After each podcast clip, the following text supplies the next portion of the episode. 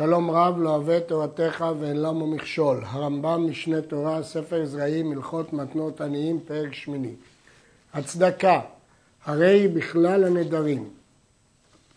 הגמרא במסכת ראש השנה דנה בהלכות בל תאחר.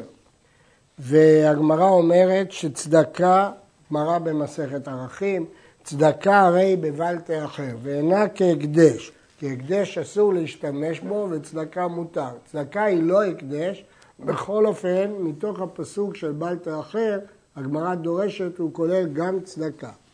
לפיכך האומר הרי עלי סלע זו לצדקה, או הרי הסלע הזאת צדקה, חייב לתנה לעניים, בין אם הוא אמר הרי עלי נדר, ובין אם הוא אמר סלע זו, שזה נדבה, בשני המקרים יש בל תאחר, ולכן חייב לתנה לעניים מיד.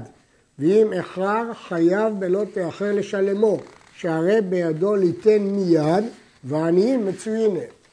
הרמב"ם מסביר שבהלכות צדקה איסור בל תאחר לא קשור ברגל הראשון שעולים לירושלים כמו בשאר דיני בל תאחר, כי שם זה עניינים שמעלים אותם לירושלים כמו קורבנות, אבל צדקה, יש עניים והוא חייב מיד לתת, לכן זה לא תלוי ברגל הראשון אלא מיד כשיש עניים. ואם אין שם עניים, מפריש. הוא מניח עד שימצא עניים. רואים מכאן שהצדקה היא סוג של דברים שחייבים עליהם בבלטה אחר, אבל ההבדל הוא שבצדקה חייבים עליהם מיד, כיוון שהעניים מצויים. רק אם עניים לא מצויים יכול להפריש ולהניח. משמע שחייב להפריש, אבל להניח עד שימצאו עניים. ואם יתנה שלא ייתן עד שימצא עני, אינו צריך להפריש. אם הוא עשה תנאי שרק כשיהיו עניים הוא ייתן את הצדקה, לא צריך להפריש. וכן אם יתנה בשעה שנדר צדקה, או יתנדב אותה, שיהיו גבאים עשירים לשנותה ולצרף אותה בזהב, הרי אלו מותרים. אם אדם יתנה בשעת הנדר והנדבה, שהוא מסכים שהגבאים יצרפו אותם, הרי שהוא יכול. יש להעיר שהרמב"ם בהלכות מעשה הקורבנות כותב בפירוש אחד נדרים ונדבות עם שאר דברים שאדם חייב בהם, מערכים ודמים ומעשרות ומתנות עניים, מצוות עשה מן התורה שיביא הכל ברגל שפגע בו תחילה. ואחר כך הוא כותב, עברו עליו שלושה רגלים, הרי זה עבר בלא תעשה. משמע שמתנות עניים, אחרי רגל אחד יש ביטול מצוות עשה, ואחרי שלושה רגלים עובר בלא תעשה. אבל זה במתנות עניים, לקט, שכחה ופאה. הרמב"ם בצדקה לא מזכיר לא רגל ראשון ולא שלושה רגלים. המאירי מקשה, מה שונה צדקה משאר מתנות עניים? הרי גם שאר מתנות עניים הם לא בו קורבנות, לא מעלים אותם לירושלים. אז כמו ששם זה שלושה רגלים, מדוע פה הרמב"ם לא תלה את זה ברגלים, אלא תלה את זה במציאות של העניים. המדפיס בצדקה חייב כשאר הנדרים. כיצד? אמר הרי סלע זו כזו, הרי זו צדקה. הפריש סלע ואמר הרי זו צדקה, ולקח סלע שנייה ואמר וזו, הרי השנייה צדקה ואף על פי שלא פירש. הגמרא דורשת האם יש ידות בצדקה או לא, והרמב"ם הסיק לפי מסקנת הסוגיה בנדרים שיש יד לצדקה, ממילא אם יש יד, ודאי שיש גם הדפסה כמו קורבנות. מהי הדפסה? שהוא נדר על סלע אחת ועל השנייה הוא אמר כזו, שהיא תהיה כמוה. אם היא תהיה כמוה זה צדקה. ואף על פי שלא פירש בפירוש, אלא אמר וזו כזו, גם כן זה צדקה, כי אמרנו שמסקנת הגמרא שיש ידות לצדקה. הראשונים נחלקו, האם מההשוואה של נדר לצדקה או להקדש, האם נאמר שהעניים כבר זכו בצדקה משעת הנדר, או לא, זה רק נותנים לזה דין של הקדש, אבל לא שזה ממש הקדש שאמירתו לגבוה כמסירתו לאדיוט. והעניים לא זכו עד שיעשו קניין. זאת מחלוקת גדולה עם הרבה השלכות.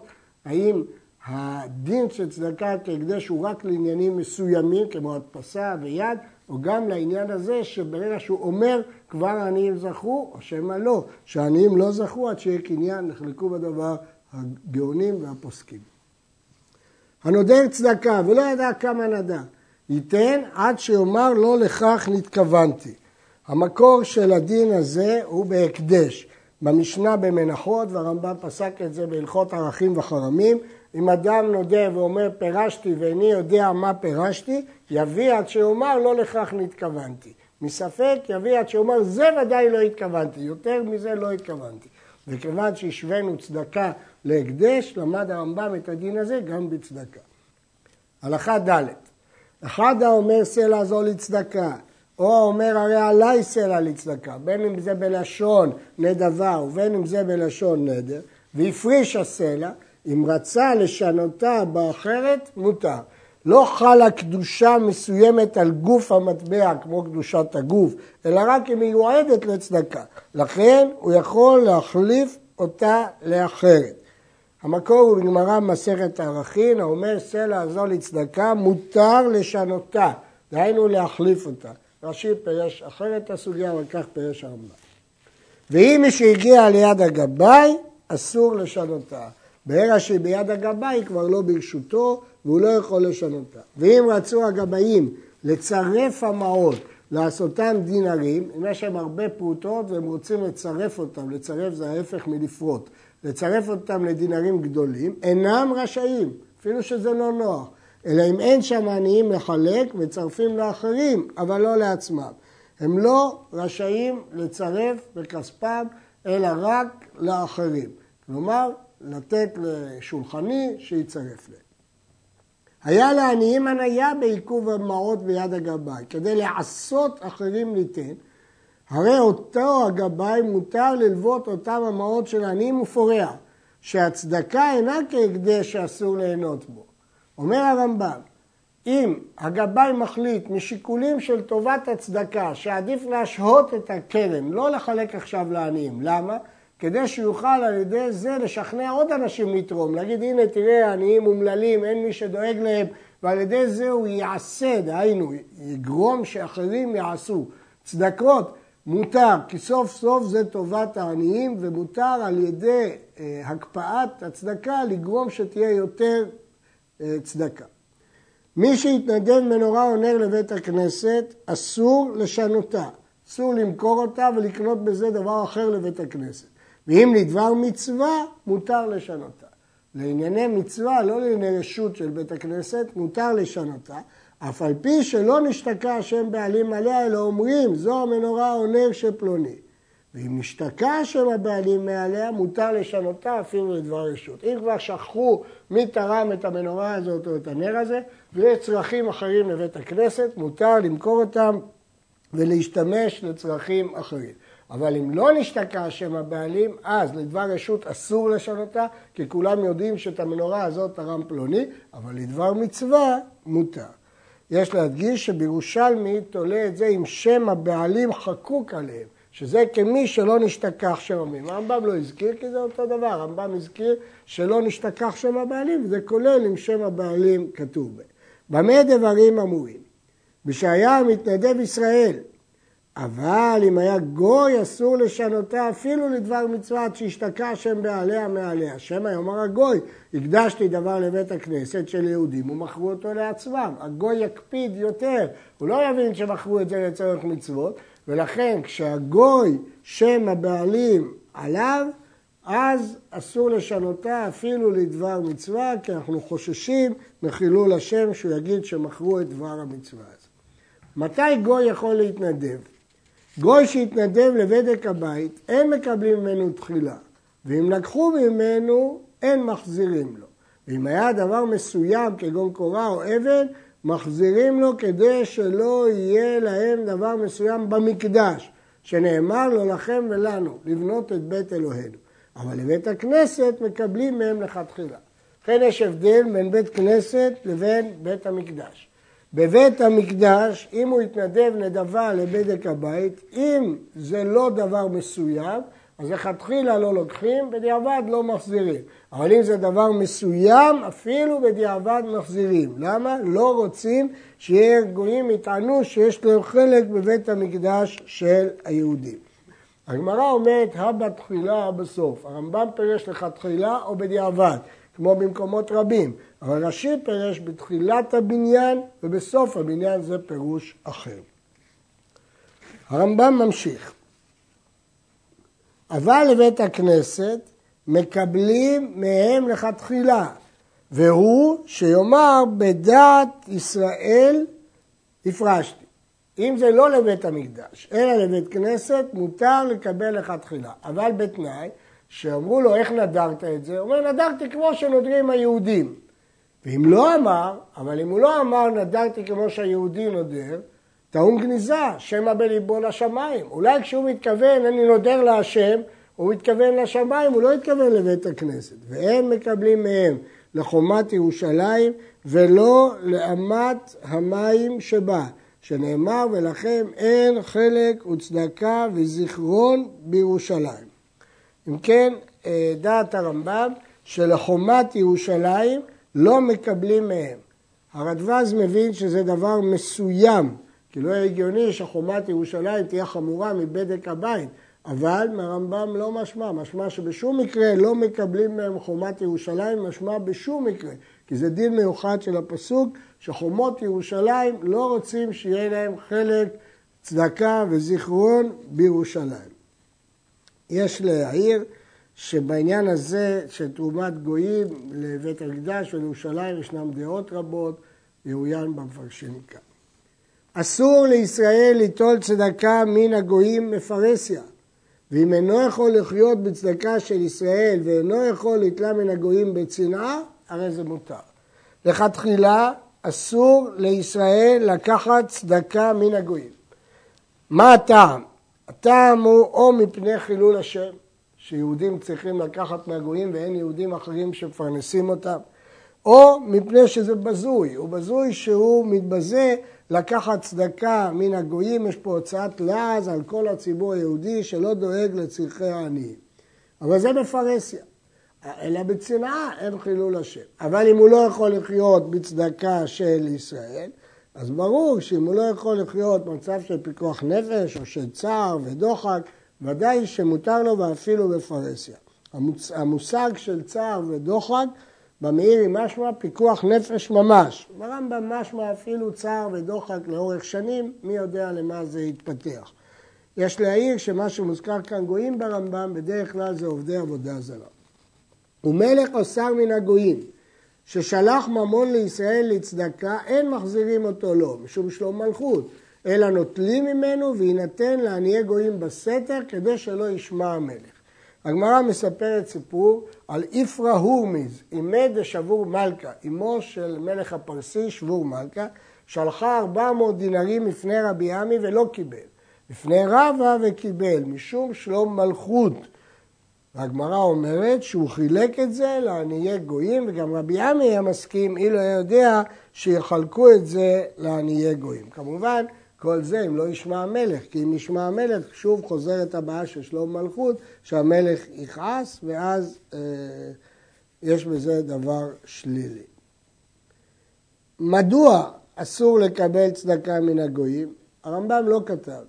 האם גם זה מצד חילול השם, או מצד ביבוש קצירה תישברנה, שאסור לסייע לאומות להוסיף להן זכויות, שהם מפרנסים את ישראל, לא הובא זה ברמב"ם, הרמב"ם לא הביא את הטעם.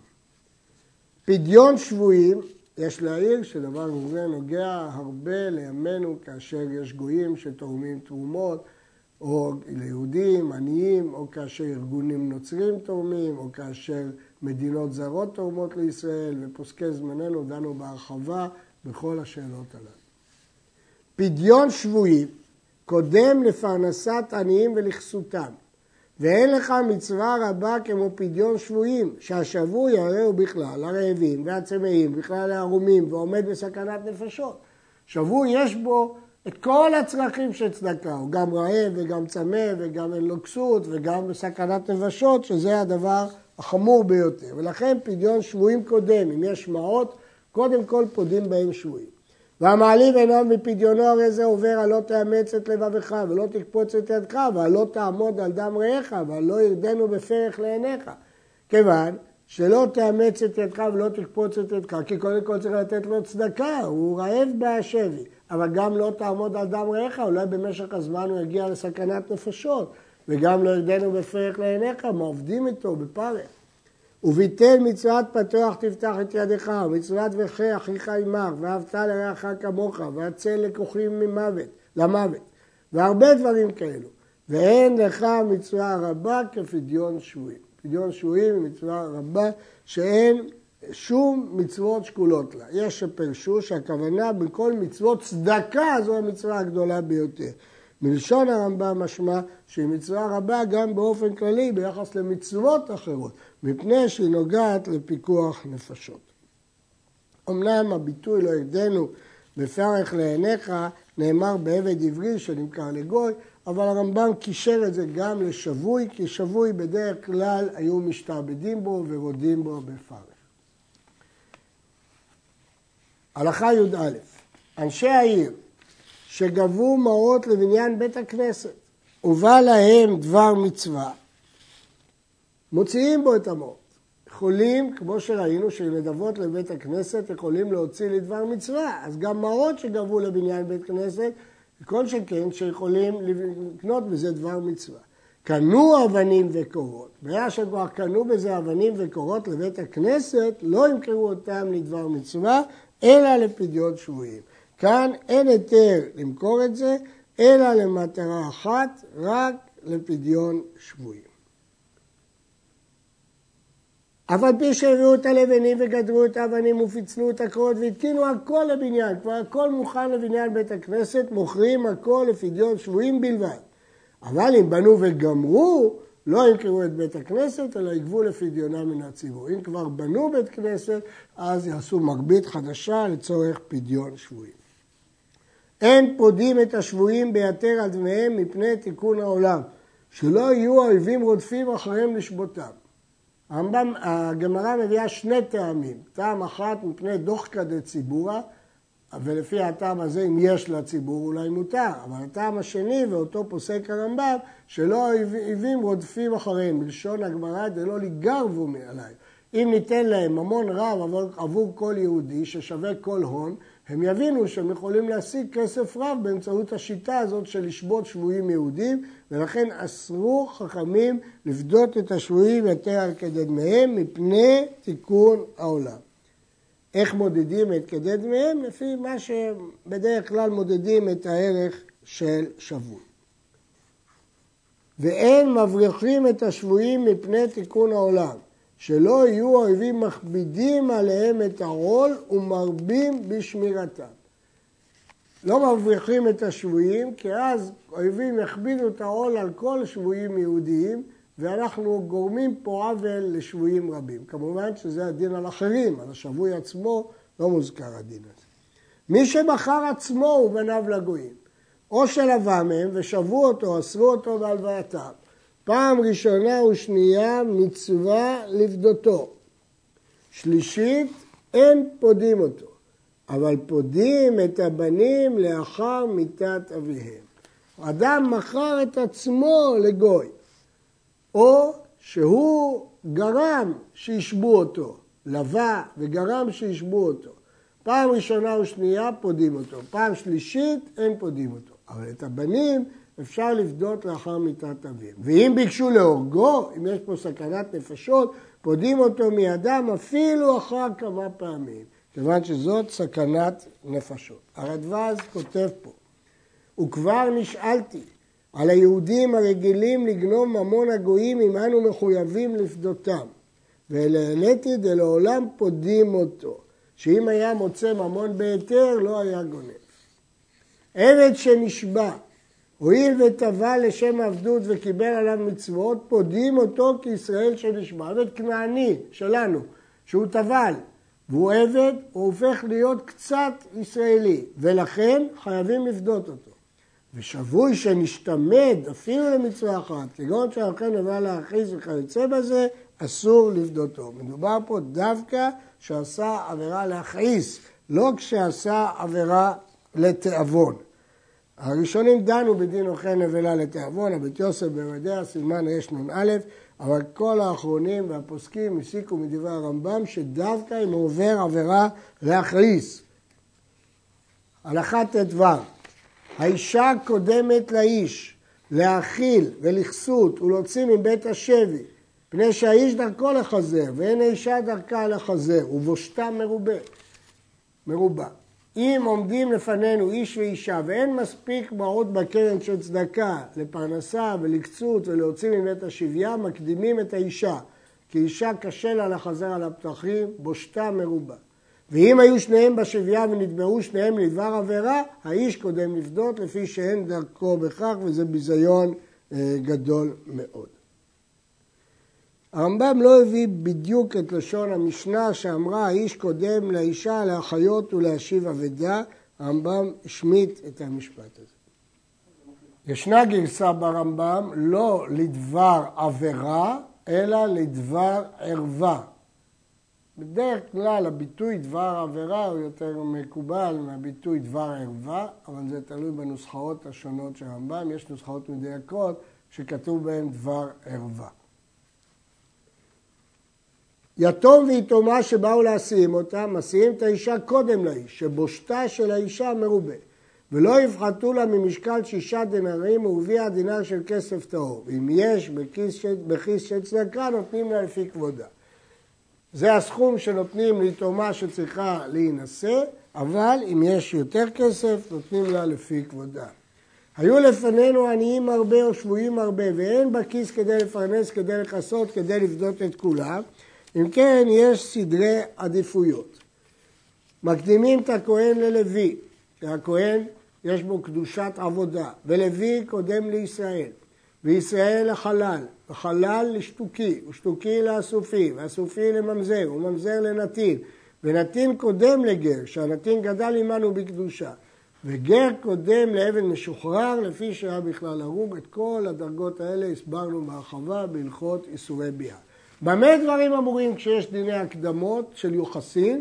כשהם שווים, שהיו שווים בחוכמה. אבל אם היה כהן גדול עם הארץ וממזר תלמיד חכמים, תלמיד חכמים קודם. אין שום ייחוס שעומד כנגד חוכמה. המשנה במסכת הראיות לומדת שיקריים מפנינים וכל חפצים לא ישבו בה, שאפילו ממזר תלמיד חכם קודם לכהן גדול עם הארץ. וכל הגדול בחוכמה קודם את חברו. הרמב"ם מחדש שאפילו שניהם חכמים, אלא אחד יותר חכם מהשני, אז מי שגדול בחוכמה קודם את חברו. ואם היה אחד מהם רבו או אביו, אף על פי שיש שם גדול מהם בחוכמה, רבו או אביו שהוא תלמיד חכמים קודם לזה שהוא גדול מהם בחוכמה. אם נמצא שם אביו או רבו והם חכמים, והשניים חכמים יותר גדולים, כאן הם לא עדיפים על אביו ורבו, אלא אביו ורבו קודמים להם. משמע מכאן כדברי המשנה, שאם אביו או רבו לא חכמים, אז החכם קודם לאביו או לרבו, כפי שמפורש במשנה. עד כאן.